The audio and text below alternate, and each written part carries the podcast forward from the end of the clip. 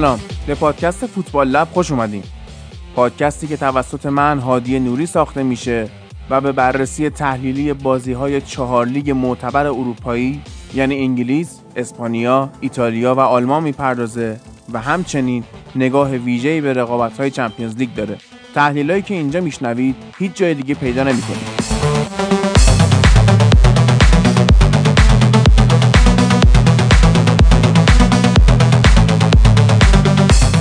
اسپانسر این اپیزود فوتبال لب سسوت اسپورت.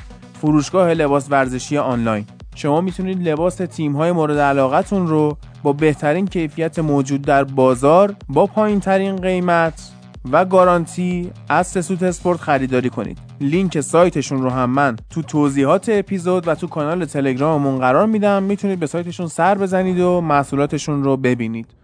میریم سراغ special اپیزودمون اپیزودی که در مورد روانشناسی ورزشیه و من با یاسمن از پادکست پادکولوژی همکاری کردم توش. بحثی که می‌کنیم در مورد المانهای روانشناسی در ورزشه به خصوص فوتبال و مثالهایی که میاریم از لیگ برتر انگلیسه. اسپانسر دوم این اپیزود کافه رومیه. کافه رومی قبلا اسپانسر پادکست کلاف بود ولی از این به بعد می‌خواد اسپانسر چند تا پادکست باشه به طور مشترک و از همه ماها حمایت بکنه. این پادکست ها چیان؟ فوتبال لب Fish and Chips پادکست دوم خودم کلاف ای میوزیک رادیو لاله و پادوک. تا اونجا که من می‌دونم این اولین باره که کسب و کار به صورت هماهنگ از یه گروه پادکست حمایت می‌کنه. امیدواریم با این کار کافه رومی بقیه کسب و کاران ترغیب بشن که از پادکست های خوب فارسی حمایت کنن. پیج اینستاگرام کافه رومی رو هم در توضیحات این اپیزود و در کانال تلگرام و اینستاگرام فوتبال لب قرار میدم.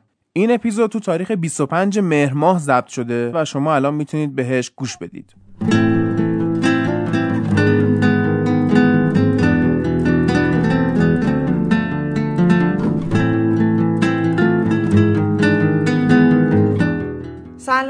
من یاسمن هستم. به پادکولوژی خوش اومدید. پادکستی که الان می‌خواید گوش بدید همونطور که از اسم و لوگوش مشخصه می‌خواد به روانشناسی بپردازه. از ابتدا تا الان. یعنی اینجا می‌خوایم واسهتون زیر و بم روانشناسی رو جوری در بیاریم که مولا درزش نره. اسم پادکست ترکیبی از سایکولوژی به معنی روانشناسی و پادکست هست. قبل از اینکه بخوایم وارد بحثمون بشیم بعد بگم که این اپیزود در تاریخ 25 مهر 1398 داره ضبط میشه و مصادف شده با تولد کسی که به این اپیزود دعوت شده. این اپیزود رو می‌خوام تقدیم کنم به کسی که توی ساخت پادکولوژی نقش غیرقابل انکاری داشته و اگر نبود هیچ وقت پادکولوژی با این کیفیت ساخته نمی‌شد. موضوع این قسمت هم بر طبق سلیقه این فرد خاص یعنی هادی فوتبال لب انتخاب شده. که به احتمال خیلی زیاد شما خودتون با پادکست فوتبال لب آشنایی دارید که کارشون تحلیل فوتبال های اروپا من می‌خواستم با این اپیزود یه مقداری از اون کمک هایی که هادی به من کرده رو جبران کنم. برای همین تصمیم گرفتم که توی این قسمت به روانشناسی ورزشی به صورت اختصاصی فوتبال و چون که هادی طرفدار لیگ برتر انگلیسه لیگ برتر انگلیس بپردازیم. مرسی من از دعوتت. منم می‌خوام اینجا به مخاطبای پادکولوژی سلام کنم و می‌دونم که بازخوردهایی که ازشون می‌گیری خیلی خوبه. دوست دارن پادکست تو و امیدوارم که حالا این همکاری ما شروع این باشه که هم مخاطبای فوتبال لب یه مقدار تخصصی تر به روانشناسی فوتبال نگاه کنن و هم مخاطبای پادکولوژی نگاهشون به ورزش یه مقدار شاید تغییر کنه و ببینن که روانشناسی چقدر توی ورزش به خصوص فوتبال نقش داره. قبل از اینکه بخوایم وارد هر بحثی بشیم بعد اول این سال رو جواب بدیم که اصلا روانشناسی فوتبال چی هست و چه قسمتی از روانشناسی رو در بر می‌گیره. روانشناسی فوتبال شاخه ای از روانشناسیه که به مطالعه رفتار افراد توی فوتبال و ملاکهایی که بر عملکرد فیزیکی و نحوه بازی افراد تاثیر می‌ذاره می‌پردازه. این شاخه از روانشناسی تمرکزش بر اینه که مایندست یا ذهنیت اعتماد به نفس تمرکز و مهارت‌های رهبری بازیکنها مثل توانایی گرفتن تصمیم درست حین بازی به خصوص توی لحظات حساس رو ارتقا بده. روانشناسی فوتبال انقدر اهمیت داره که آندرا پیرلو گفته فوتبال توسط ذهن بازی میشه و پاها صرفا ابزارش هستن. حالا جالبه که پیرلو یه حرف جالب دیگه هم داره میگه که از وقتی که پلی استیشن اومده فوتبال منم بهتر شده. یعنی هی میشینم بازی می‌کنم. اون دیدی که از بالا به زمین دارم خیلی به فوتبالم کمک کرده و دید درستی هم هست. شما نباید فکر کنی که اتفاقای فوتبال فقط همون داخل زمین میفته هم به دید افراد بستگی داره. تو لحظه چی کار می‌خوان بکنن تو لحظه چی رو می‌بینن. همین پیرلو یه پاسایی می‌داد. حالا الان که فوتبالش تموم شده متاسفانه ولی خب من جزو افراد خوششانسی بودم که بازی پیرلو رو دیدم. یه پاسایی می‌داد که اصلا تو فکرش هم نمی‌کردی. یا اصلا یه جوری یه بازیکن رو تو فضا می‌دید که حتی بیننده تلویزیونی تعجب می‌کرد که تو چه جوری دیدی اونو؟ چون وقتی که ما فوتبال بازی می‌کنیم خیلی فرق می‌کنه با وقتی که فوتبال نگاه می‌کنیم. چون که دیدن بازیکن ها دیدن همتیمی یا دیدن حریفا توی اون سطح افقی چشم ما خیلی متفاوته. ما داریم از بالا نگاه می‌کنیم و می‌بینیم بازیکن خراب می‌کنه. شروع می‌کنیم بهش بدا بیرا گفتن. در حالی که باید ببینیم تو مغز اون تو اون لحظه چی داره می‌ذاره اون چی رو داره می‌بینه و پارت بعدیش هم اینه که اون بازیکن چه شکلی داره فکر می‌کنه. اگه یه بازیکنی خوب بازی نمی‌کنه الزاما دلیلش این نیست که به لحاظ فنی ضعیفه. ممکنه به لحاظ روانی مشکل داشته باشه یا اصلا دیدش بد باشه به فوتبال. که حالا حرفای پیرلو تو این زمینه قشنگ صدق می‌کنه. همین که توسط ذهن بازی میشه و باید روانمون رو کنترل بکنیم. همین که باید دیدمون رو تغییر بدیم. خب هادی نظر چیه که ما بیایم هر کدوم از اون المان هایی رو که گفتیم توی روانشناسی فوتبال بررسی میشه رو با هم دیگه تک تک باز کنیم و ببریم جلو؟ خیلی عالیه. شروع کنیم.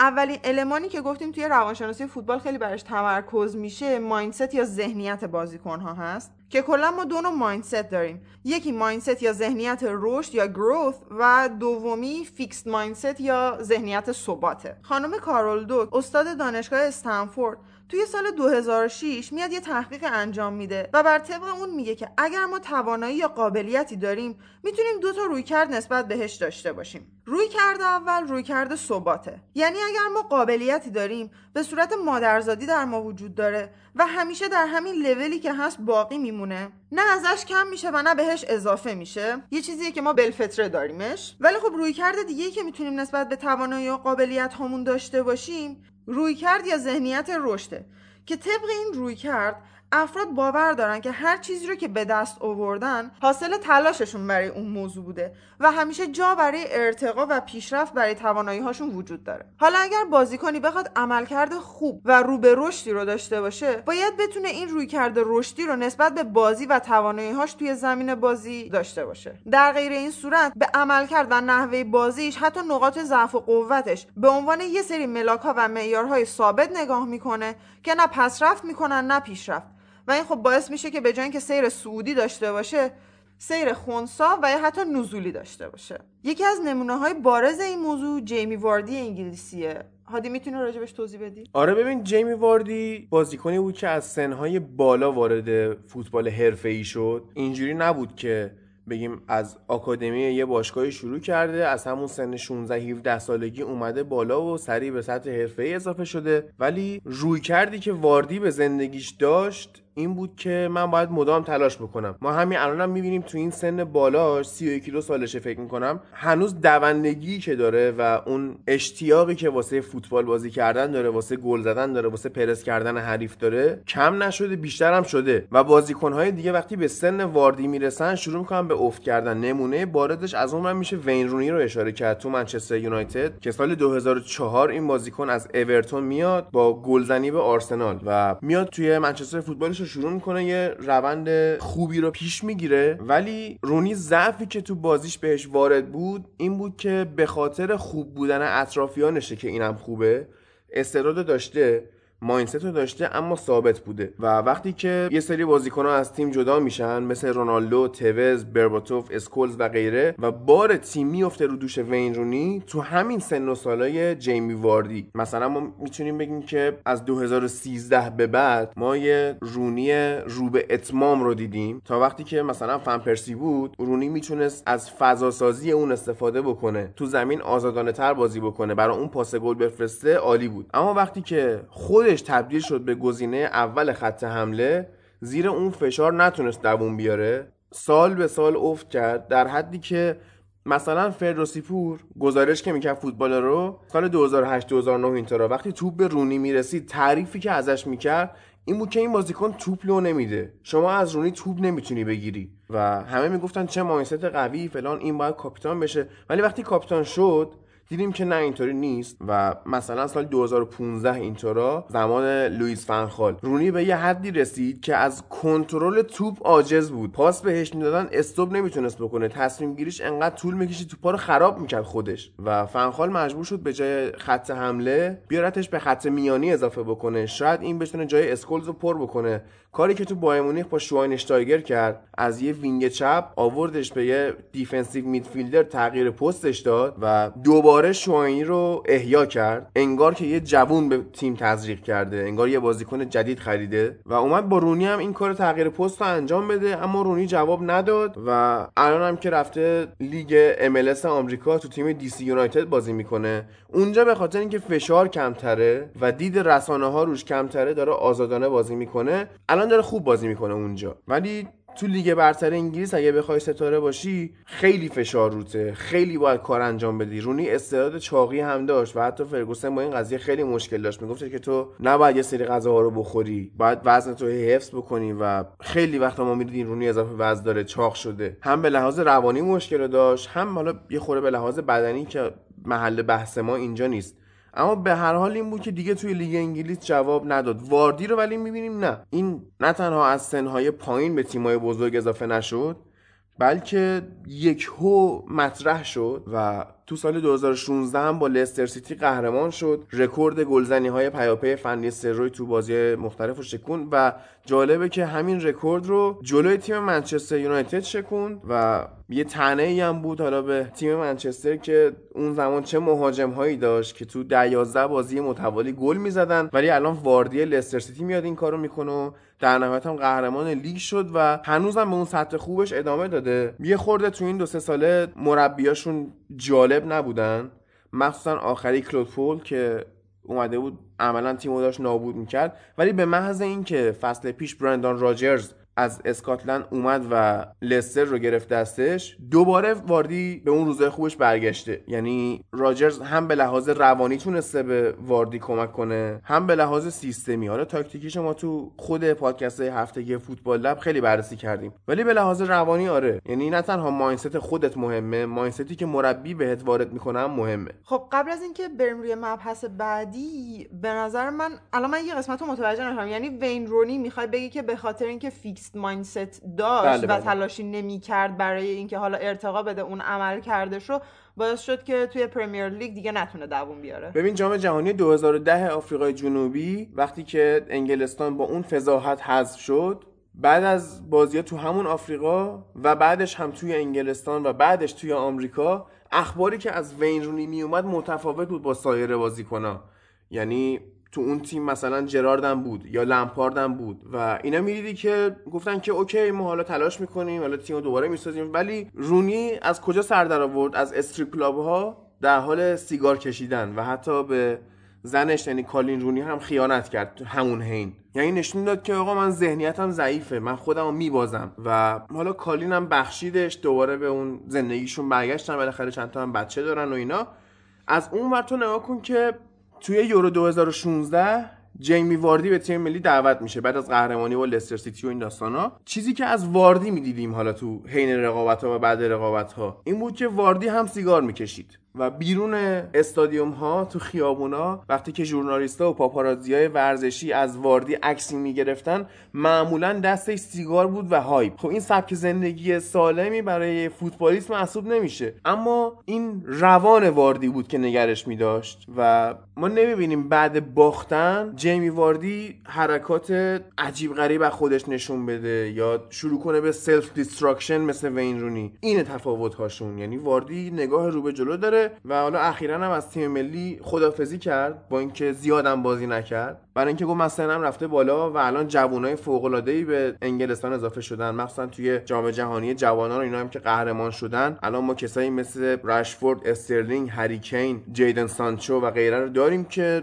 واردی گفت با وجود اینها من ترجیح میدم تیم ملی نباشم جا رو واسه این جوونا باز کنم و رفت. حالا هادی در مورد همین جیمی واردی که داشتی توضیح می‌دادی من رفتم زندگیشو خوندم. یعنی زندگی نامه‌ای که ازش و صحبتهایی که ازش شده بود رو خوندم که از سال 2012 تا الان داره به عنوان مهاجم توی لستر بازی می‌کنه. زمانی که هم 16 سالش بوده میره توی تیم شفیلد ونزدی ولی خب به خاطر اینکه مهارتش در حد بقیه مهاجم ها نبوده و اینکه هیکلش هم یکم ریزه میزه بوده کلا ردش می‌کنن. بعد همه هم فکر می‌کردن که دیگه فوتبال جیمی واردی تموم شده. ولی جیمی واردی میره کالج و به صورت آکادمیک فوتبال و ورزش رو می‌خونه و مطالعه می‌کنه و بعد از اینکه فارغ تحصیل میشه وارد تیم محلی استاکس بریج میشه که بهش هم میگن که خیلی استعداد خوبی داری. بعدش میره توی هالیفکس تاون بازی می‌کنه. توی سال 2011 به فلیت وود تاون میره. توی فصل اول بازیش توی فلیت وود تاون 31 گل می‌زنه که باعث جلب توجه لستر میشه که حالا یکی از تیمای رده اول فکر کنم انگلیس هم محسوب میشه. لستر درسته؟ الان آره ولی اون موقع لستر سیتی توی چمپیونشیپ یعنی دست دو انگلستان بازی می‌کرد. اون موقع واردی رو گرفت که تیمی هم جمع کرده بود و یه سری بازیکن عجیب غریب بودن اصلا که لستر رو قهرمان کردن. نمونهش همین واردی. یا ریاض مارزی که از قاره آفریقا اومده بود و خیلی از کسایی که از کشورهای غیر اروپایی میان به لیگ انگلیس شکست می‌خورن چون نه اون چندان فیزیک بدنی مناسبی دارن نه ماینست درستی دارن. یا مثلا یه دفاعی داشتن دنی سیمپسون. این از تیم قبلیش اخراج شده بود و لستر جذبش کرد. فکر می‌کنید چرا اخراج شده بود؟ هیچ ایده ای نداره. به خاطر پول نداشتن توی رخکن گوشی همتیمیشو دزدیده بود. یعنی همچین آدمایی جمع شده بودن تو لستر. و بعد به حال واردی به اینجا رسید و حالا خیلی ها هستن میگن که آره فوتبالیستا اینطوری هم اونطوری ولی خیلی ما فوتبالیست باسواد هم داریم. هم تو ایران هستن هم تو کشورهای دیگه. نمونهش که همین واردی یا حتی کیلینی. و هستن بازیکنایی که درس خوندن. حالا واردی نمونه بارز کسی که ورزش رو اومده مطالعه کرده و قطعا course روانشناسی ورزشی هم گذرونده که تونسته انقدر عملکرد خودش رو قوی کنه. و خب چیزی که خیلی bold بود در مورد جیمی واردی همون گل های پی در پی بود که توی فصل 2015 2016 توی 11 تا بازی پشت سر هم back to back زد و خب تونست اون رکورد منچستر یونایتد رو بشکنه. و همچنان همین درخشش جیمی همونطور که خودت هم گفتی ادامه داره. حالا اگر جیمی می‌خواست که اون ذهنیت فیکس یا ثابتش رو نگه داره مسلما همون موقعی که رد می‌شد از طرف تیم ها دیگه فوتبالش رو تموم می‌کرد و حتی اگر course روانشناسی فوتبالی رو گذرونده باشه این ذهنیت رشدش رو به نظر من قبل از اون هم داشته. قبل از اینکه حتی بره کالج هم داشته. چون که خب بعد از اینکه تیما ردش کردن رفته کالج و درس دنبالش بوده کماکان آره. آره. یعنی خب این ذهنیت رو داشته. حالا قاعدتا بعد از گذراندن اون دوره ها به صورت آکادمیک و تکنیکی هم حالا متوجه شده.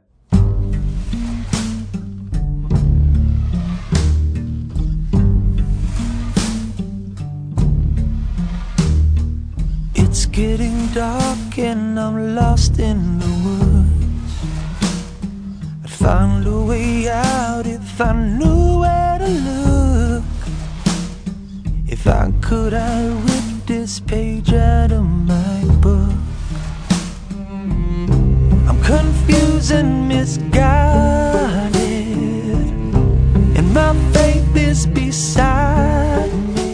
حالا منظور من اصلا این نیست که بخوام بگم fixed mindset خوبه یا mindset رشد خوبه. اصلا نمی‌خوام بگم برتری دارن کدومشون. ولی ما حتی توی fixed mindset یعنی ذهنیت ثبات هم نمونه های موفقی رو داریم. یکیشون زلاتان ابراهیموویچه که یکی از quote ها و گفته های جالبی که در مورد زلاتان من تونستم پیدا بکنم توی گوگل این بود که میاد میگه من به جز اینکه خندم بگیره از اینکه چقدر کاملم هیچ کار دیگه ای نمی‌تونم بکنم. و مسلما کسی که فکر می‌کنه perfect ه و کامله خب درسته که حالا این فرد در اون روندی که داره تلاشش رو می‌کنه ولی خب به صورت یه fixed thing داره به این استعداد و تواناییش در زمینه فوتبال نگاه می‌کنه و بارها توی مصاحبه های زلاتان به این موضوع اشاره می‌کنه که متفاوت از بقیه است بهترینه و اینکه اینقدر خوب باشه در تقدیرش نوشته شده و چیزی نیست که براش تلاشی کرده باشه. یه جور destiny براش بوده سرنوشتش بوده. که اینقدر خوب و کامل باشه. ببین حالا من می‌تونم یه جاهایی باید مخالفت بکنم چون که زلاتان واقعا یه استثناست و نمیشه بهش اینجوری به عنوان یک نمونه نگاه کرد. زلاتان یه دونه است و واسه نمونه است. ببین این هر لیگی بوده به جز لیگ انگلیس که حالا داستان پیش اومد براش هر لیگی بوده این آدم قهرمان شده. لیگ سوئد قهرمان شده لیگ هلند قهرمان شده بارها لیگ ایتالیا قهرمان شده. لیگ اسپانیا قهرمان شده لیگ فرانسه هم قهرمان شده و در مورد مثلا پاریس سن صحبتی که می‌کنه اینه که پاریس سن رو ولش کنید. هر چیزی که پاریس بود زلاتان بود. وقتی زلاتان رفت پاریس هم تموم شد. یا اخیرا حالا مجسمش رو جلو در باشگاه ابتداییش که مالمو سوئده رونمایی کردن. و وقتی رفته بود اون مراسمی که می‌خواستن مجسمه رو رونمایی بکنن. برگشته گفته شما وقتی میرید آمریکا مجسمه آزادی رو می‌بینید و وقتی میایید سوئد مجسمه زلاتان رو می‌بینید. خب این آدم انقدر خودش از همه جهان برتر می‌بینه که نمیشه خیلی به عنوان یه نمونه بهش نگاه کرد.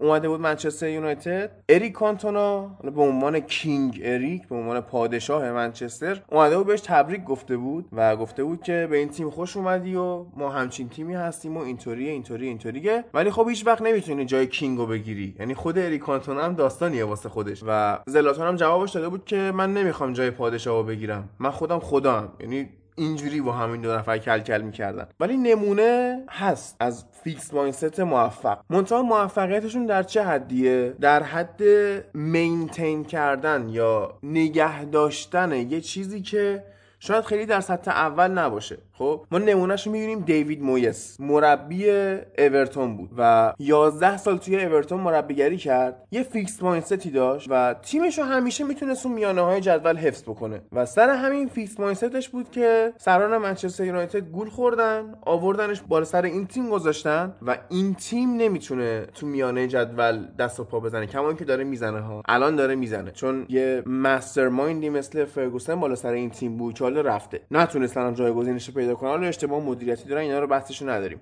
ولی دیوید مویس نمونه یه fixed mindset توی اورتون موفقه. فقط توی اورتون موفقه. یا بازیکنایی که داشت مثلا فیل جاگیلکا یه مدافعی بود که توی اورتون خوب بود. یعنی اون جاهایی که می‌خواستی کارو واست در می آورد اما در حد اورتون. یعنی fixed mindset ها از یه حدی فراتر نمی‌تونن برن. داستانش اینه. یعنی ذهنشون چون پروگرسیو نیست پیشرفت خاصی تو نمی‌بینی ازشون.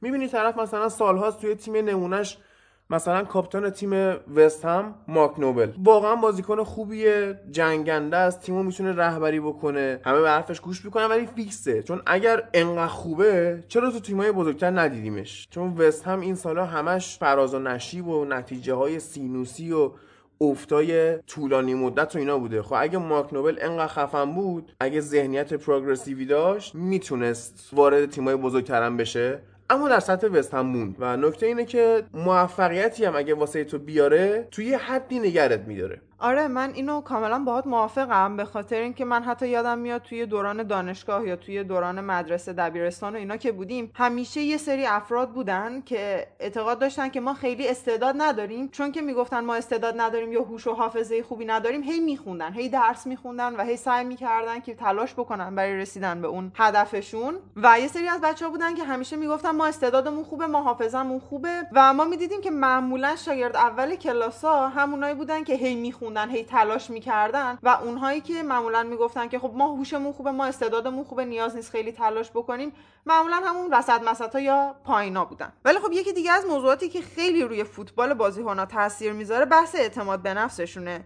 که خب توی روانشناسی فوتبالی ما خیلی روی این مسئله تاکید می‌کنیم. اگر اعتماد به نفس بازیکنی خوب باشه عملکردش توی بازی به نسبت کسی که این اعتماد به نفس رو نداره خیلی بهتره. یه سری بازیکن هم داریم که حالا موقعی که خوب بازی می‌کنن اعتماد به نفس دارن اعتماد به نفسشون میره بالا ولی به محض اینکه یکم خراب می‌کنن اون اعتماد به نفس رو از دست میدن و سیر نزولی رو پیش می‌گیرن. که کلا اصلا به این مسئله نمیشه گفت اعتماد به نفس به خاطر اینکه اگر اعتماد به نفس تو بخواد تحت تاثیر شرایط بالا پایین بشه اعتماد به نفس واقعی نیست. چون که اعتماد به نفس نوسان نداره. تقریبا توی هر شرایط متفاوتی به صورت ثابت عمل می‌کنه. و اصلا این اعتماد به نفس به خاطر سالهای زیاد تمرین و تلاش و حالا مسابقه دادن توی شرایط مختلفه که به وجود میاد. ولی خب می‌خوام بدونم که توی زمینه اینکه کسی اعتماد به نفس داشته و خوب بازی کرده و نداشته و بد بازی کرده چه مثال هایی می‌تونیم داشته باشیم؟ ببین نمونه هایی که اعتماد به نفس به طور دیفالت دارن و خوب بازی می‌کنن ما کم نداشتیم توی فوتبال انگلستان. به خیلی هم میشه اشاره کرد. اریک کانتونا تیری آنری پول اسکولز استیون جرارد فرانک لمپارد.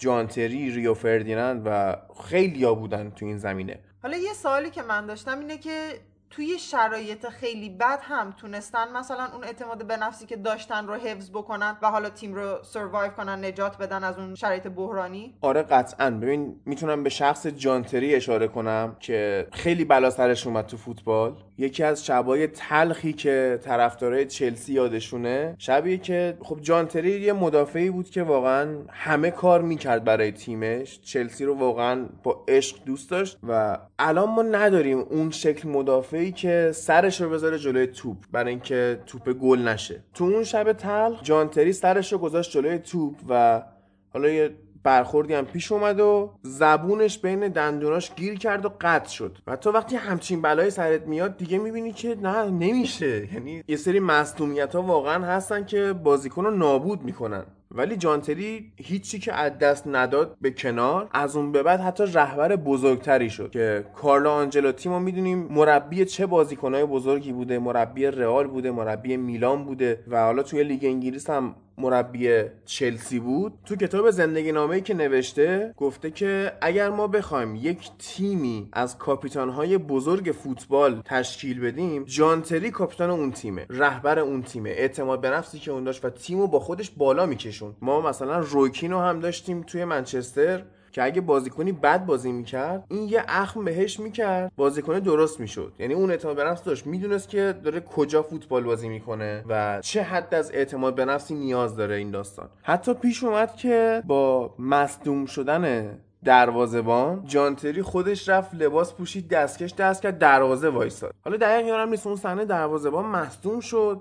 یا پنالتی داد اخراج شد. دقیقش یادم نیست ولی جانتری تو یه بازی هم مدافع بوده هم دروازبان خب کی اعتماد به نفس اینو داره که بره دروازه وایسه؟ شاید خیلی عمل کرده خوبی نداشته شاید گلم بخوره.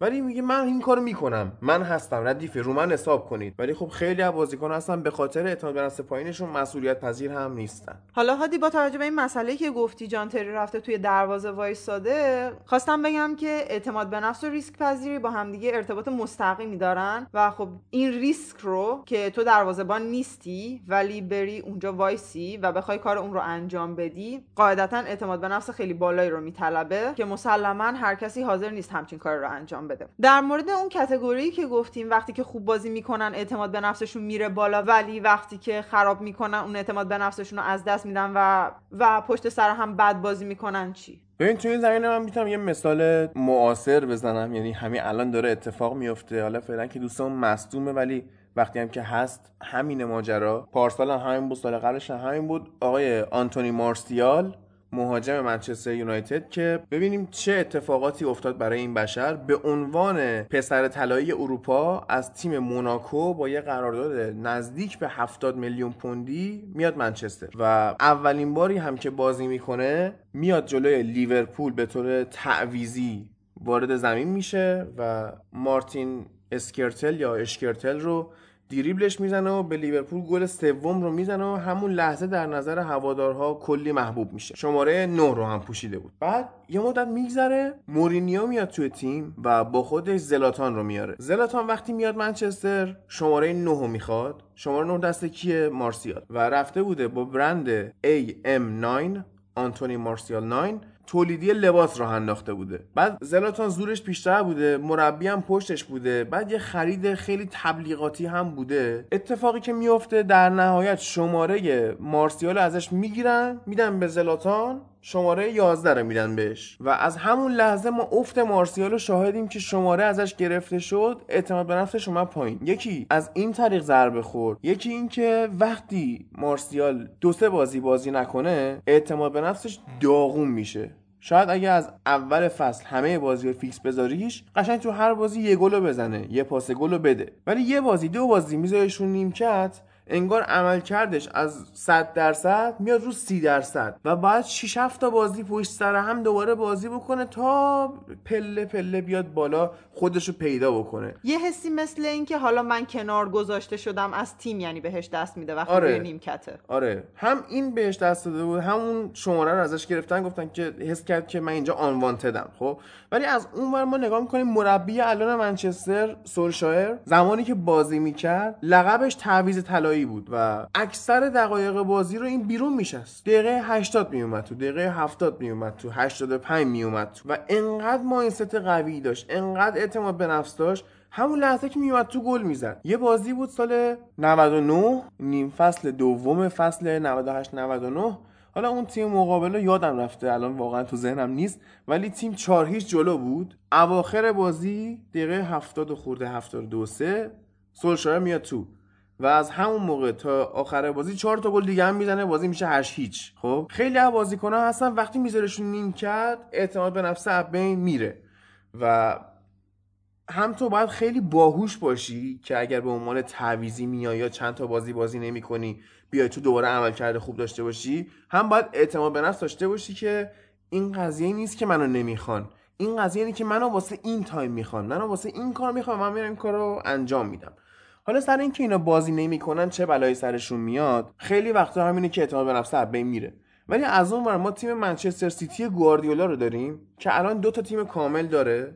یکی تو زمین داره یکی توی نیمکت. و اینا رو به طور چرخشی بازی میده. اتفاقی که میفته یعنی اتفاقی که ما فکر می‌کنیم قراره بیفته اینه که اون نیمکت نشینه ضعیف شه. اما نمیشه. چرا؟ چون که گواردیولا اومده این حالت رقابتی رو پیش آورده که اگر تو بازی بخوای بکنی باید خوب باشی تو تمرینا یا باید تو اون 5 دقیقه آخر بازی که بهت بازی میدم خودتو نشون بدی. وگرنه بازیت نمیدم. و یه سری قراردادهایی هم دارن. اینا با تیم منچستر سیتی ما قبلا بررسی کردیم چه تشکیلات جالبی دارن و چه پولشویی هایی می‌کنن و و یه جوری هم قرارداد میبندن که بازیکن تشنه بازی کردن باشه. نشینه مثل پاریس سن ژرمن. پاریس سن ژرمن اینجوری تو میری قرارداد میبندی؟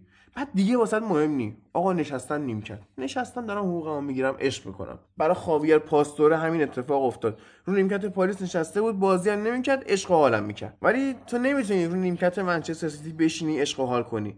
سر همینه که هم کسایی که تو زمینن استرس اینو دارن که نکنه یکی بیاد جامونو بگیره هم اونایی که اون پشت نشستن میگن ما باید بریم جای اونا رو بگیریم. و سر همین همشون یعنی توی یه فرمول جبری قرار گرفتن که خوب باشن. یعنی یه جوری به نظر من گواردیولا داره کاری می‌کنه که تو حتی اگر روی نیمکت هم نشستی تمرکز توی بازی باشه تمر... انگار که تو هم توی زمینی و آره. حالا هر لحظه ممکنه که تو خواسته بشی پس باید این تمرکز تو همیشه توی بالاترین سطح ممکن نسبت به بازی و تمرین ها نگه داری آره ببین دو سه هفته پیش منچستر سیتی یه بازی کرد که بازی یک یک بود خیلی هم سخت بود و تیم داشته مشکل می‌خورد. خب گواردیولا گزینه های تعویزیشو بلند کرد که بودن برن کنار زمین و گرم بکنن و آماده بشن که برن داخل. خب این اتفاق ما مثلا تو لیگ ایران می‌بینیم که یه تیمی وقتی به مشکل می‌خوره مربی گزینه های تعویزیشو بلند می‌کنه اونایی که تو زمینن خودشونو میبازن. میگن اوه اوه الان یکی میاد جای ما رو بگیره ما چش مربی افتادیم فلان فلان فلان. اتفاقی که واسه سیتی افتاد. ریاض مارزی که همچی خوبم بازی نکرده بود اون بازی به محض اینکه گزینه‌های تعویضی بلند میشن میگه اوه اوه نکنه یکی جامو بگیره. یه ضربه کاشته رو گل می‌کنه. بعد می‌بینی؟ یعنی داره قوی ترشون می‌کنه این داستان. ولی خیلی از تیم‌ها نه. طرف گزینه تعویضی بلند میشه اون که داخل زمینه خودشو باخت تموم شد رفت. اینکه گفتی وقتی که نیمکت نشینا بلند میشن که بیان توی زمین بازیکنهای توی زمین خودشون رو میبازن به نظر من این به خاطر عدم تمرکز 100 درصدشون توی بازیه. چون که خب همونطوری که هم ما توی روانشناسی فوتبال بررسی می‌کنیم هم خودت بهتر می‌دونی تمرکز توی فوتبال یه موضوع خیلی حیاتیه. حالا اگر که تو تمرکزت 100 درصد توی بازی نباشه خب و حالا حواست به این باشه که کی از روی نیمکت بلند شده کی داره خودش رو. گرم می‌کنه که حالا بخواد بیاد. مسلما هر کس دیگه هم باشه تمرکزش رو از دست میده. مثل وقتی که مثلا من دارم یه چیزی رو می‌نویسم ولی خب صد درصد تمرکزم روی اون نوشتنم یا حالا حتی همین تولید محتوای این اپیزود نمی‌ذارم. حتی مگسم از جلوی من رد بشه من متوجه اون مگسه میشم و این distraction یعنی میشه برای من. موقع امتحانو گلای قالی هم جذاب میشن. یعنی آره. میشین درس بخونی ولی چشت به فرشه هستش این داستان واقعا. طرف چشش به نیمکت آقا تو فوتبال تو بازی کن. تعویض نمیشی نگران نباش. حالا مسئله که اینجاست که اشتباهایی که بر اساس حواس پرتی توی زمین اتفاق میفتن به نظرم بیشتر از بقیه اشتباه می‌تونن عملکرد و اعتماد به نفس بازیکن‌ها رو تحت تاثیر قرار بدن. آره قطعا. حالا من داغ دوستان لیورپولیمونم تازه بکنم که تو فینال اروپا اینا رفتن با رئال مادرید بازی کردن ولی با یه دروازه‌بان حواس پرتی مثل کاریوس و اون بلا سرشون اومد و حالا خرج کردن رفتن الیسون بکر رو از رم آوردن. شد گرونترین دروازه‌بان جهان. دو روز بعد چلسی رکوردو زد رفت کپا آریزابالاگا رو آورد. ولی آره این حواس پرتیه خیلی مهمه. همین بلا داره سر منچستر یونایتد هم میاد که ما می‌بینیم تو دو سه سال اخیر دخئا خیلی داره گل می‌خوره. گلای افتضاح که سال پیش اصلا نمی‌خورد. خب مشکلش اینه که این به جای اینکه تمرکزش رو دروازش باشه رو دفاعش هم هست. چون دو سه سال منچستر دو سه سالی بیشتره. وقتی ویدیچ و فردینان رفتن منچستر دفاع نداشت. امسال خرج کردن یه هری مگایر آوردن یه دونه آرام ون بیساکا و حالا یه ذره خیال دوستمون راحت شده. ولی اون موقع حواسش باید به اینم می بود که آقا دفاع وسط هم کجا جایگیری کرده؟ اون یکی دفاع کجاست؟ جلوم کیه؟ هافبک اون کو؟ و انقدر حواسش به اینا پرد میشه گل رو می‌خورد. حالا یه موضوعی که ما توی روانشناسی ورزشی داریم که کمک می‌کنه برای این کنترل تمرکزشون موضوعات توجه انتخابی و کنترل توجه که به بازیکنها کمک می‌کنه تا موقع مسابقه توجه و تمرکزشون رو از هیته که باید خارج نکنن. ولی خب اصلا کلا این کنترل توجه و توجه انتخابی چی هستن رو اینطوری میشه گفت که کنترل توجه تواناییه که در اون فرد می‌تونه انتخاب کنه که توجهش رو معطوف به چه چیزی بکنه و نسبت به اون چیزهایی که نباید و نمی‌خواد بی تفاوت باشه و خب روش تأثیری نذارن. ولی خب عملا خیلی سخته که ما به چیزهایی که ما رو اذیت می‌کنن یا ناراحت می‌کنن یا نگرانشون هستیم توجه نکنیم چون که به صورت اتوماتیک اونها بیشتر توجه ما رو تازه جلب می‌کنن.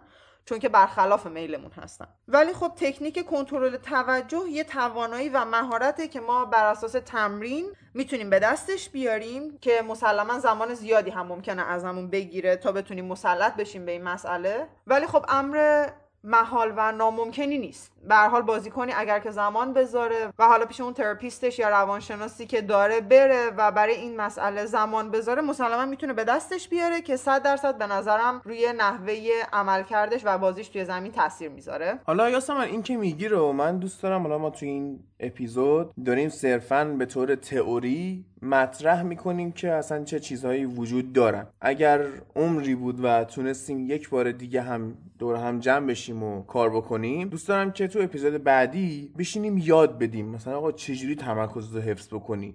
چجوری توجهتو کنترل بکنی؟ چجوری اعتماد به نفس بالا نگهداری ذهنیت پروگرسیو و چه شکلی ایجاد بکنی درون خودت؟ که خب هم شنونده های جفت پادکست ها به دردشون می‌خوره نه فقط کسایی که فوتبال بازی می‌کنن کلا تو زندگی این چیزا به درد می‌خوره. و خب یه نفر که فوتبال بازی می‌کنه شاید این پادکست ها رو گوش کنه و ممکنه ما بتونیم کمک بکنیم یه ستاره ساخته بشه. 100 درصد این موضوعی که میگی کاملا درسته چون که اصلا کنترل توجه و توجه انتخابی مسئله نیست که صرفا توی روانشناسی فوتبال یا ورزش باشه.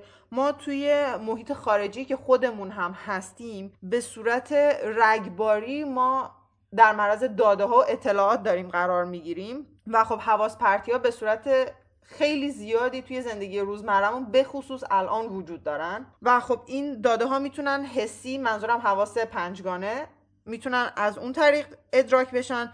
می‌تونن داده های احساسی یا emotional باشن یا فکری باشن. و خب ما حتی اگر بخوایم توی زندگی خودمون هم پیشرفت بکنیم باید بتونیم کنترل بکنیم این داده هایی که به ما داده میشن رو و توجه و تمرکزمون رو بذاریم روی اون چیزی که برامون مهمه و بتونیم حالت یه block ی یه سدی درست بکنیم برای اون distraction ها و اون حواس پرتی ها اگر بخوایم موفق بشیم اگر هم که نخوایم که با همین روندی که داریم طی می‌کنیم همه چی okay ه. حالا از کنترل توجه که بگذریم یه موضوع دیگه که گفتم وجود داره توجه انتخابیه که ما حالا از بین این همه داده انتخاب می‌کنیم که کدومشون مهمه و تمرکزمون رو روی اون داده به خصوص و specific قرار میدیم. دقیقا مثالش این میشه که به جای اینکه توی که داری بازی می‌کنی حواست به این باشه که چه بازی کنی از نیمکت بلند شده می‌خواد بیاد شاید جای تو حواست به این باشه که گل بزن بازی رو ببریم. خوب دفاع کن گل نخوری می‌دونی؟ اگر تو درست انتخاب کنی بشی توجه بکنی شاید تعویزم نشی یا در نهایت اگه تعویز بشی نشون میده انقدر واسه مربی اهمیت داری که نمی‌خواد مصدوم شی. اینه داستان و توجهشون رو باید واقعا بذارن رو چیزایی که مهمه رو هدفشون. پس کنترل توجه یه تکنیکیه که به ما کمک می‌کنه که به چیزهایی که نمی‌خوایم توجه نکنیم و توجه انتخابی به ما کمک می‌کنه تا از بین تمام داده هایی که برامون وجود داره اونهایی که مهمتر هستن رو انتخاب کنیم توجهمون رو به سمتشون هدایت کنیم و برای اونا تلاش کنیم.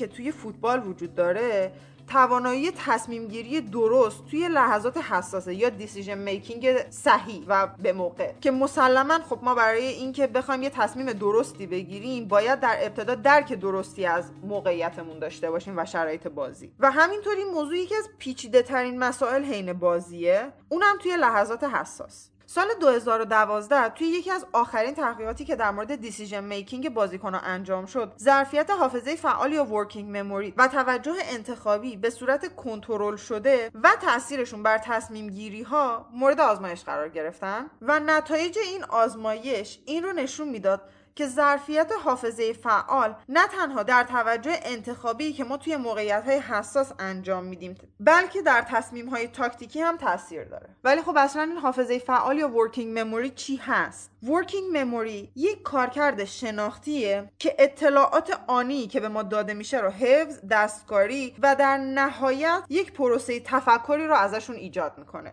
یعنی در واقع حافظه فعال اون اطلاعات آنی و لحظه ای که به ما داده میشن رو به بخشهایی از مغز که توانایی انجام دادن اون کارها رو دارن منتقل می‌کنه. و در کل حافظه فعال برای جلوگیری از حواس پرتی و متمرکز موندن روی کارمون خیلی امر مهم و ضروریه. و کسایی که حافظه فعالشون مشکل داره اغلب توی یادآوری چیزهایی که بهشون گفته میشه به مشکل برمیخورن.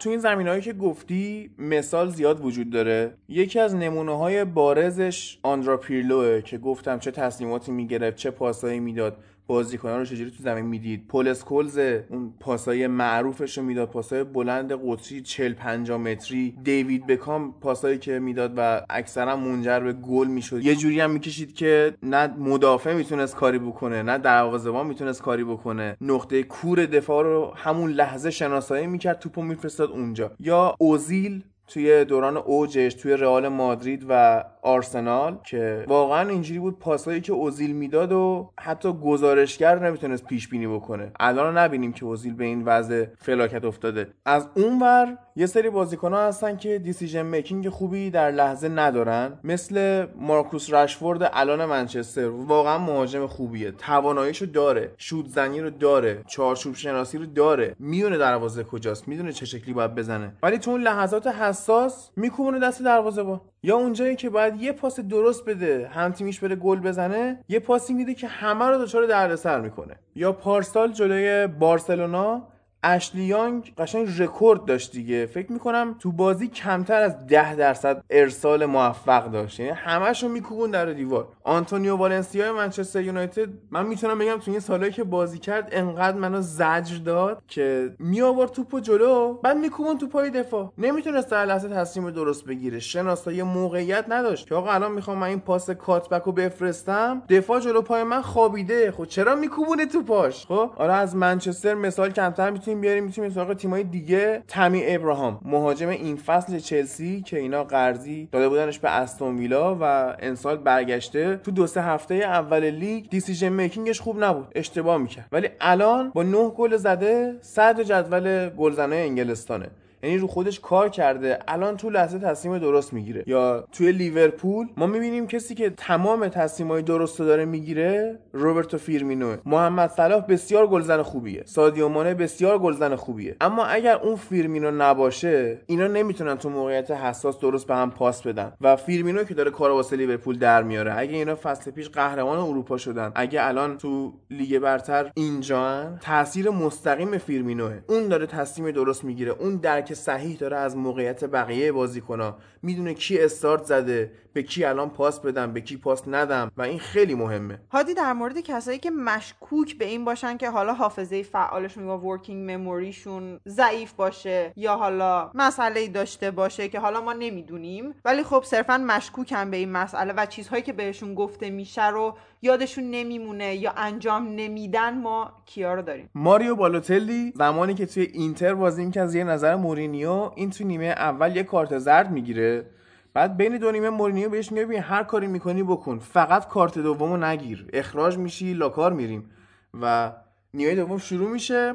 بالوتلی میاد تو زمین همون اول نیمه دوم کارت بعدی رو می‌گیره اخراج میشه. یعنی قشنگ تعطیل کرد کارو. یعنی من قشنگ می‌تونم اون حالتی که مورینیو facepalm شده بود facepalm چی میگن از سر تاسف دستتو میکوبونی تو صورت تو پیشونیت میگن facepalm و اینجوریه یادشون میره باید چیکار کنن. یعنی با این اوصاف حالا کاری اصلا به حافظه فعالش هم نداشته باشیم که حالا مشکلی داره یا نه. 100 درصد حواس پرتی رو داره و آره. متمرکز نیست. آره. کسایی که مشکوکن ما می‌تونیم به هفته های اخیر محمد صلاح اشاره کنیم دوباره که پاس نمی‌داد. یعنی می‌خواد تیمش موفق بشه می‌خواد گل بزنه. داره کارش انجام میده. ولی اون لحظه آخر می‌بینی به طرز ابلهانه این به سادیو مانه پاس نمیده که. حالا دعواشون هم شده بود مانه خیلی قاطی بود از دستش که فیرمینو رو نیمکت آروم شگو ردیفه خودم بهت پاس میدم غمت نباشه اینا. ما به خوب بودن محمد صلاح شکی نداریم. به گلزن بودن شکی نداریم. پاس گلایش قبلا داده رو دیدیم. ولی تو اون لحظه انگار یادش میره چیکار باید بکنه.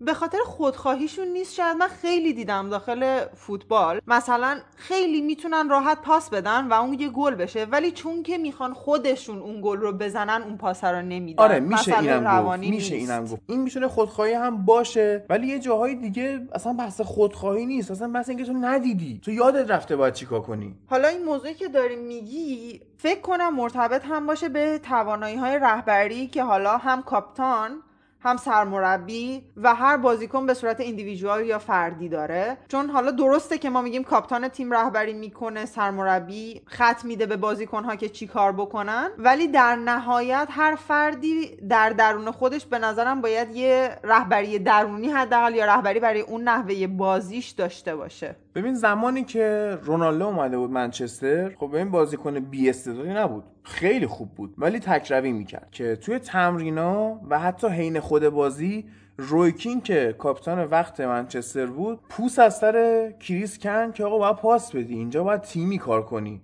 ببین ما علاوه بر مربی که روی نیمکت داریم یه مربی هم داخل زمین داریم که حالا این مربی هم می‌تونه به لحاظ فنی باشه هم به لحاظ روانی. مثلا روکین اون موقع رو می‌تونیم بگیم مربی روانی داخل زمین بود و تیمو جمع می‌کرد. از نظر فنی می‌تونیم داوید سیلوای فصل پیش منچستر سیتی رو مثال بزنیم که با حضورش تو جاهای مختلف خط یه تیم رو تعیین می‌کرد. ببین توی لیگ انگلیس انقدر سرعت بازی ها بالاست که بازیکنها وقت نمی‌کنن با هم صحبت بکنن. با نحوه بازیشونه که با هم حرف می‌زنن. قدیم که سرعت بازی ها پایین تر بود آره با هم حرف می‌زدن. مخصوصا توی خط دفاعی. ولی الان دیگه فرصت این کارا نیست. و هر اکت تو هر جابجایی تو داره با بقیه بازیکنها حرف می‌زنه.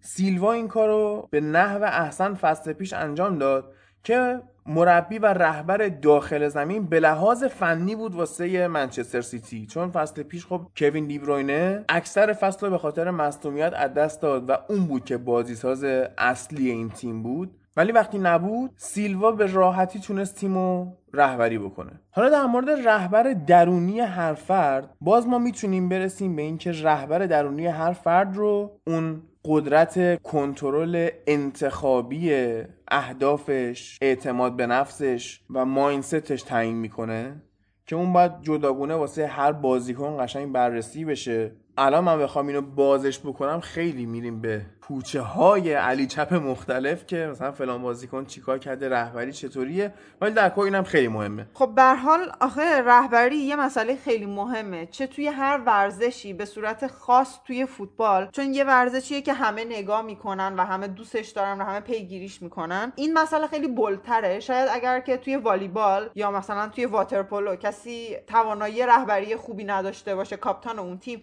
خیلی به چشم نیاد. چرا به چشم میاد؟ ببین ورزش های تیمی اینطوریه که تمام اعمال تو روی همه تاثیر می‌ذاره. خب تاثیر می‌ذاره ولی اینطوری نیست که خیلی مخاطب گسترده ای تو داشته باشی. به نسبت مثلا فوتبال رو ما بخوایم مثلا با واترپولو مقایسه کنیم فوتبال رو بخوایم با مثلا یه ورزشی مثل بسکتبال حداقل توی ایران مقایسه بکنیم. اون قدری که عدم رهبری خب اون عدم مدیریت توی فوتبال به چشم میاد توی ورزش های دیگه اونقدر به چشم همه نمیاد. این فوتبال زمین بزرگی داره و مطبوعات بزرگی داره رسانه بزرگی داره طرفدار زیادی داره فشار زیادی داره همه اینا روش موثره و ببین اینکه فوتبال انقدر طرفدار داره. ما حالا قبلا یه مصاحبه کرده بودیم که دوستان می‌تونن برن اونو گوش بکنن با رادیو لاله که گفتیم آقا چرا فوتبال ما اینقدر دوست داریم؟ دم دسته و راحت می‌تونی بازی کنی.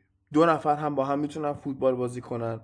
ولی دو نفر با هم شاید نتونن ورزش های تیمی دیگر رو درست انجام بدن. خب؟ و اینکه درام خاصی داره برای خودش. ما بارها دیدیم چه اتفاقایی تو فوتبال افتاده که حتی سرنوشت ملت ها رو تعیین کرده یا حداقل برای مدتی روی ملت ها تاثیر گذاشته. و این رهبری درونی هر فرد به خاطر مسئولیت بالایی که ورزش فوتبال برای تو درست می‌کنه هر عملکرد تو زیر نظر همتیمیت هست زیر نظر مربیت هست زیر نظر مدیر عامل تیمت هست. زیر نظر طرفدارای باشگاهت هست. زیر نظر مطبوعات هم هست و کلا تو تحت فشاری. در نتیجه باید رهبری درونی تو داشته باشی و بتونی خودتو حفظ بکنی. شاید مثلا چه می‌دونم والیبال انقدری کاور رسانه ای نداشته باشه به نسبت فوتبال. مثلا همین فشار روی اون بازیکنان کمتر باشه راحت بازیشون بکنن. ولی فوتبال نه. فوتبال پرفشارترین ورزش دنیا از نظر روانیه. یه مسئله دیگه هم که وجود داره اینه که خب رهبری یه سری المان داره. من نمی‌دونم این چقدر توی فوتبال رعایت میشه که اگر کسی اون المان ها رو داره ما سرمربیش بکنیم. اگر کسی این المان ها رو داره کاپتان تیم بشه. که خب یکی از این المان ها که خیلی تاثیر می‌ذاره توی عملکرد ورزشی فرد قدرت تصویرسازی و تخیل اون فرده. توی تحقیقات زیادی طی سالهای اخیر تاثیر این موضوع ثابت شده که ما می‌تونیم با آماده کردن زمینه ذهنی ورزشکارها با تصویرسازی اونا رو برای شرایط مختلف مسابقه آماده کنیم. چون حالا درسته که مشخص نیست که چه شرایطی قرار پیش بیاد ولی با تصویرسازی تا حد زیادی ما می‌تونیم رفتار و روش بازی اون فرد رو پیش بینی کنیم. و این تصویرسازی که ما از نتیجه کار و نحوه کار به صورت خیلی عادی توی ذهنمون انجام میشه اگر مدیریت شده اتفاق بیفته باعث میشه که به اون نتیجه و اون عملکرد و بازدهی مد نظرمون نزدیکتر بشیم.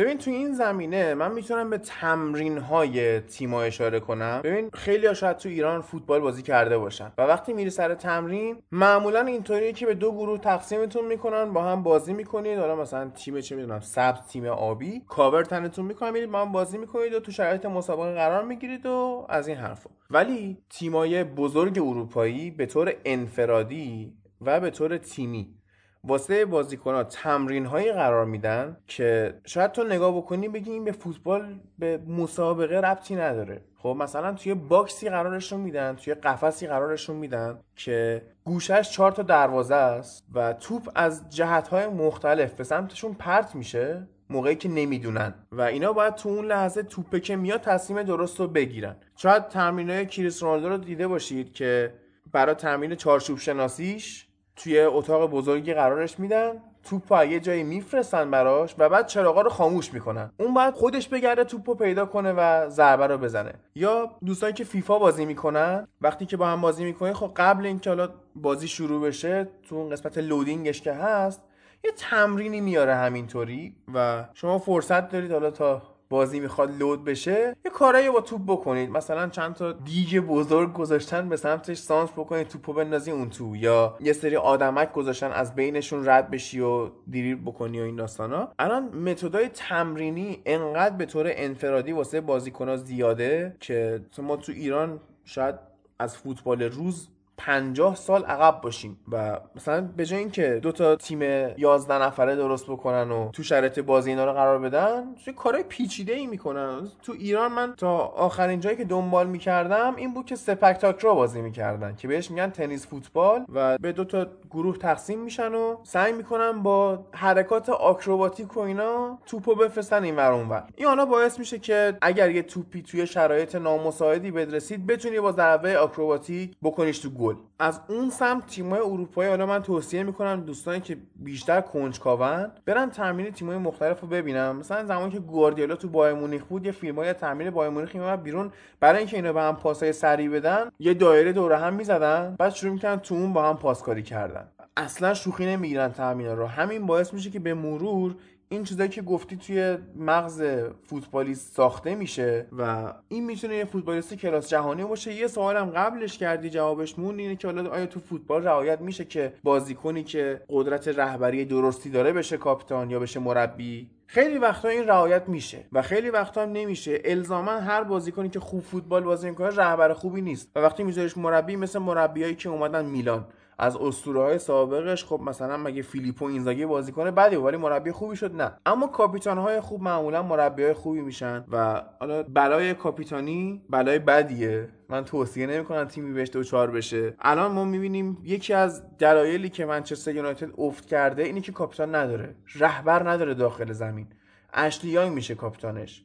یا چه می‌دونم دخیا میشه کاپیتان. در حالی که کاپیتانای بسیار بزرگی داشته این تیم. همین رویکینی که گفتم تیم رو رهبری می‌کرد. اریک کانتونا بود نمانیا ویلیچ بود. بعضی بازی ها رایان گیگز کاپیتان می‌شد و اینا رهبر بودن. الان که می‌بینیم منچستر یونایتد رهبر نداره و کاپیتاناش هم کاپیتانای به قولی بادکنکی این چیزی نیستن فقط بادن تیم افت می‌کنه.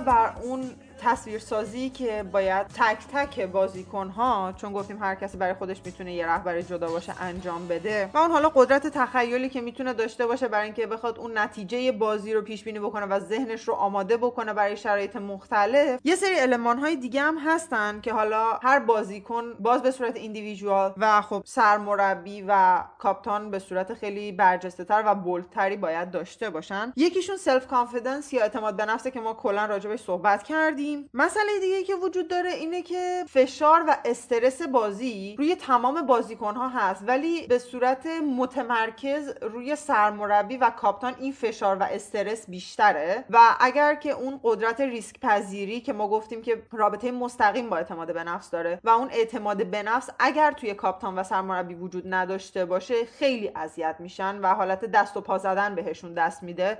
به خصوص توی لیگ انگلیس که تو گفتی بازی ها خیلی سریعه و فشار توی بازی ها خیلی زیاده. ببین حالا در مورد کاپیتان و سرمربی و اینا ما صحبت زیاد کردیم. در مورد که فشار تو فوتبال زیاده صحبت کردیم.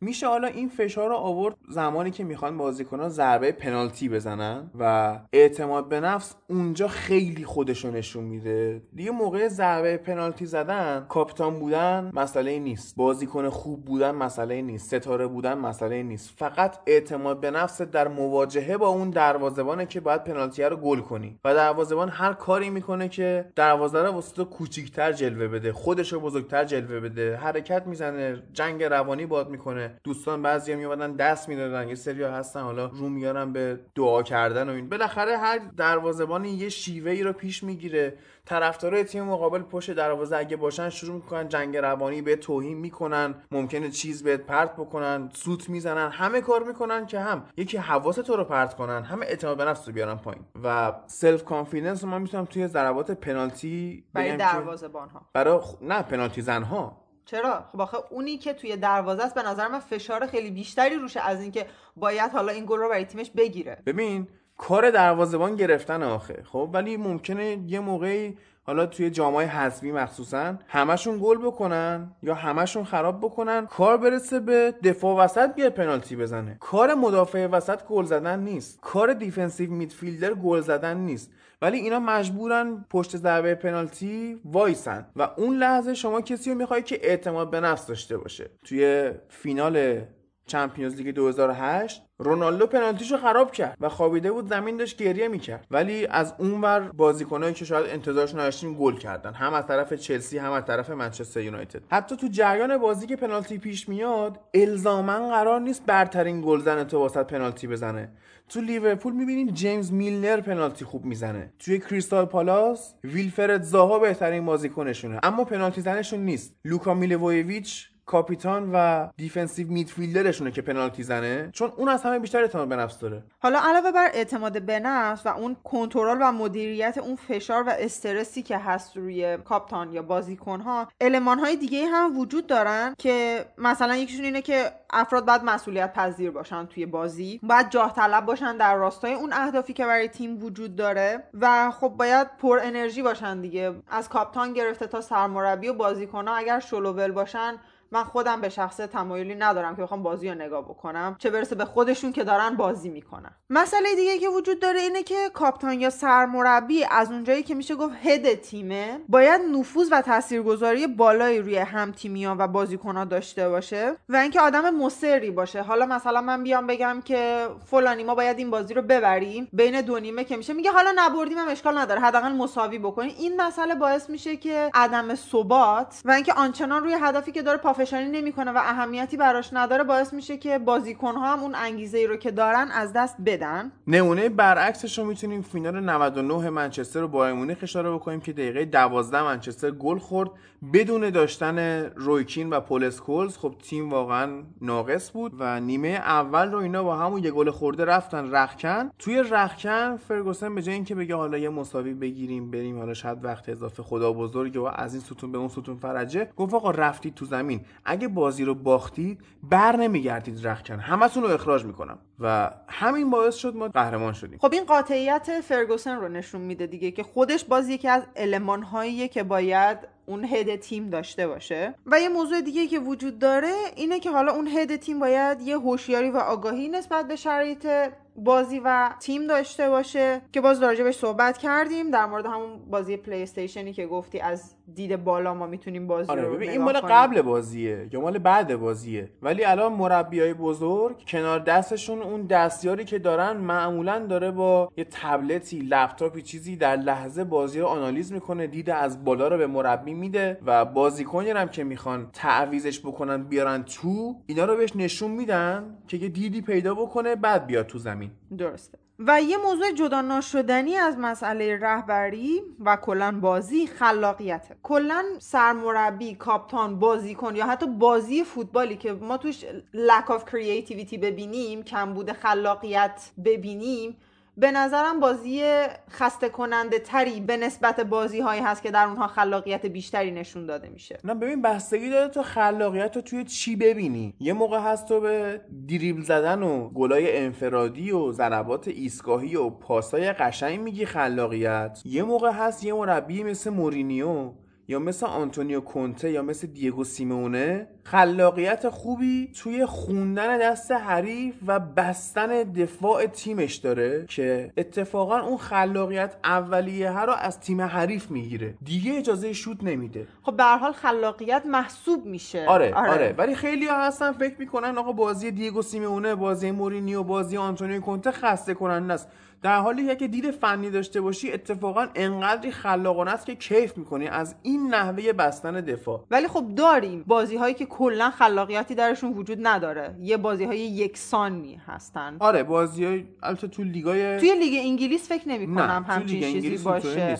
ولی توی لیگ های دیگه یا حتی توی ایران فکر کنم زیاد باشه ایران که اصلا بذاریم کنار چون خلاقیتی توش وجود نداره کلا. آره من چون خودم حالا بجز لیگ انگلیس که گاهاً بازی ها رو نگاه می‌کنم بیشتر از تلویزیون که پخش میشه فوتبال های ایران که نگاه می‌کنم. کلا می‌تونم از زیرش آره چی میشه. آره هیچ چی نیست. خلاقیت که حالا یه مسئله خیلی آره. فراتر از همه چیز. ببین لیگ انگلیس همیشه میعادگاه مربی ها و بازیکن های بزرگ و خلاق بوده و این عدم خلاقیت و بازی کسل کننده توش وجود نداره. ولی آره تو لیگای پایینتر میشه واقعا این قضیه رو دید. حتی یه سری بازی های لالیگا هستن که اینطوریه. یه سری بازی های لیگ آلمان هست که اینطوریه. لیگ فرانسه به خصوص این مسئله توش بیداد می‌کنه. این عدم خلاقیت داخل آره. بازی ها خیلی هم از سمت بازیکن هم از سمت مربیاشون. مربیاش. درست. یه مسئله دیگه هم که خیلی مهمه به نظر من انعطاف پذیری در حین بازی é که حالا اگر که ما این فرمت رو برای این بازی در نظر گرفتیم هدفمون توی این بازی اینه. اگر شرایط تغییر پیدا کردن ما اونقدر منعطف باشیم بازیکنها سرمربی که حالا اون تاکتیک رو عوض کنیم اون فرمت رو عوض بکنیم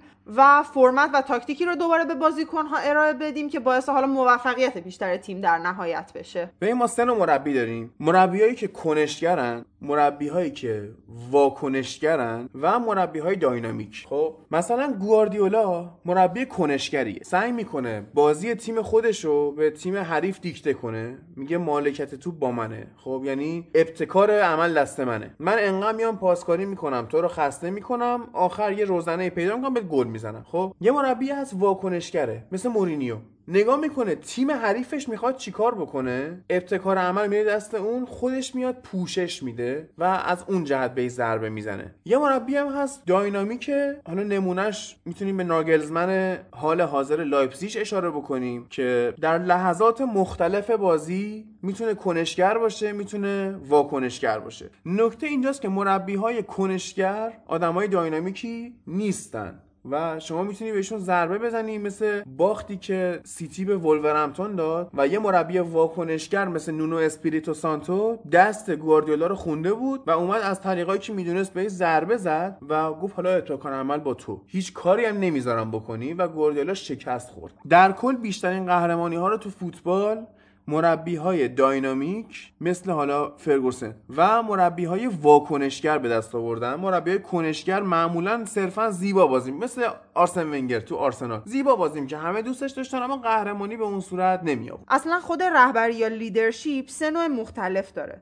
مدل اولش رهبری های استبدادی و دیکتاتوری که کلا تصمیمات رو خودشون می‌گیرن و به بازیکن ها میگن که حالا شما باید به این تصمیمی که من بهتون میگم احترام بذارید و به بهترین نحوی که می‌تونید اون رو انجام بدید و کلا بازیکن ها رو درگیر تصمیم گیری ها نمی‌کنن. توی این مدل رهبری بازیکن ها خیلی درگیر تصمیم گیری ها نمیشن. میشه گفت سنگینی و تمام تصمیم گیری ها و اون مسئولیت بر دوش سرمربی و کاپتان تیم میشه. این مدل رهبری زمانی کارایی خوبی داره که حالا ما نیاز داشته باشیم به تصمیمات سریع در بازه های کوتاه. ولی به صورت کلی در شرایط نرمالی که یه بازی داره معمولا رهبرهای دموکراتیک که سعی می‌کنن تمام اعضای تیم رو داخل تصمیم گیری ها دخیل بکنن و یه حسی رو به بازیکن القا بکنن که تو هم عضوی از این تیم هستی و همونقدر که من سهم دارم توی این تیم تو سهم داری و توی تصمیم گیری ها دخیلی معمولا از نظر روانی وایب بهتر و انرژی مثبتتری رو به اعضای تیم میدن و این دخیل بودن و تقسیم کردن اون مسئولیت بین تمام اعضای تیم باعث میشه که فشار هم از روی یک نفر برداشته بشه. مدل سومی هم که وجود داره توی لیدرشپ یا رهبری اینه که به صورت ترکیبی از این دو مدل کار می‌کنن. یعنی یه موقع هایی هست که کاپتان یا سرمربی به صورت دیکتاتوری میگن که شما باید این کارها رو انجام بدید و چون که من میگم این کارها رو باید انجام بدید یه وقتایی هم نه میان تقسیم مسئولیت می‌کنن توی تصمیم گیری ها بازیکن ها رو دخیل می‌کنن. ولی خب در کل تحقیقات نشون دادن که سبک رهبری دموکراتیک باعث میشه که بازیکن ها عمل کرده بهتر رضایتمندی بیشتر و آسیب کمتری حین بازی رو تجربه کنن. خب ببین اینا توی تئوری حرفای قشنگیه. ولی مسئله اینه که ایجاد دموکراسی کامل دموکراسی مطلق عملا غیر ممکنه چون اون کسی که دستور دموکراسی رو میده خودش دیکتاتور محسوب میشه. این یک. دو اینکه اتفاقا به نظر من روی کرده میانه ای رو پیش گرفتن جوابتره. تو دیکتاتوری تو انجام بدی ولی یه مسئولیت هایی به بقیه واگذار بکنی. دیکتاتوری صرف تا یه جایی میاد جواب تو میده از یه جایی به بعد خراب میشه مثل مورینیو. دیکتاتوری صرفه و میاد قهرمانی هم میاره. اما بعد می‌بینیم که بعد یکی دو فصل سه فصل بازیکناش میان پشتش رو خالی می‌کنن. یا دیوید مویس دیکتاتوری بود که ارزه هم نداشت و اومده بود تو منچستر یونایتد تو خورد و خوراک بازیکن‌ها دست برده بود یا یه حرفایی بهشون می‌زد که شایستهشون نبود؟ به ویدیش گفته بود برو دفاع کردن از فیلجا گلکای اورتون من یاد بگیر. یا مثلا چیپس خوردن از رژیم غذاییشون حذف کرده بود. فردینان شاکی بود از این قضیه. میگم ما هرچی بخوایم می‌خوریم و این حرفا و جواب هم نگرفت. فرگوسن رو من می‌تونم نماد این بدونم که در کنار دیکتاتوری که داشت حالا اون عمل کردی که ازش به عنوان سشوار به یادگار مونده که اگر بازیکنی بد بازی می‌کرد یه جور میومد تو صورتش داد می‌زد که از دهنش کلمات مثل همون سشوار باد داغ می‌خورد تو صورت بازیکن. و از اون ورم مسئولیت رهبری تیم و بین بزرگای تیم تقسیم می‌کرد. به رویکین مسئولیت می‌داد به اسکولز مسئولیت می‌داد.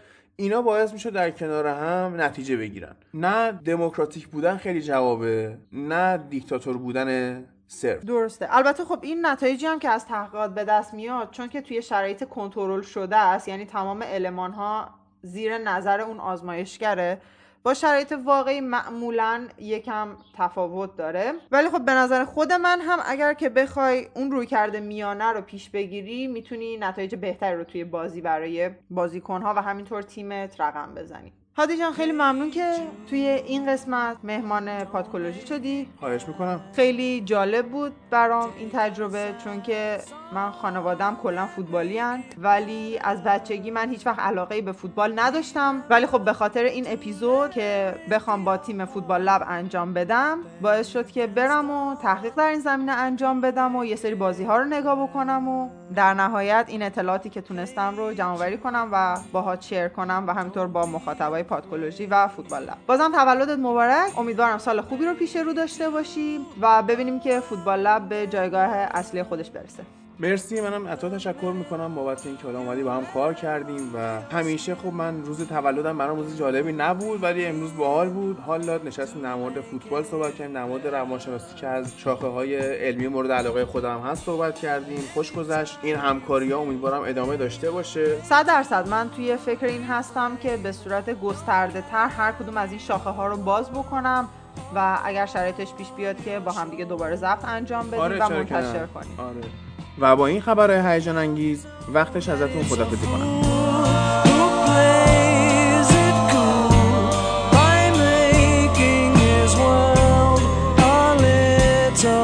Go